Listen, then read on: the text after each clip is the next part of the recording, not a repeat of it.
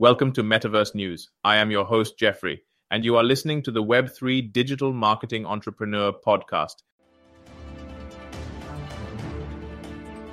JP Morgan, one of the largest banks in the world, has made a strategic investment in Tilia, a payment platform that facilitates transactions in the metaverse. The exact amount of investment has not been disclosed, but this move is part of JP Morgan's push to expand its presence in the virtual economy. Tilia was created by the developers of Second Life, a virtual world that has been around for over 20 years. The payment platform allows users to buy and sell virtual goods, services, and currencies using a range of payment options, including credit cards and cryptocurrencies. The metaverse is a virtual universe that is becoming increasingly popular, with users spending more time and money in it every day. As such, companies are beginning to take notice of its potential and invest in it accordingly. This investment by JP Morgan is just the latest in a series of moves by large financial institutions to enter the metaverse.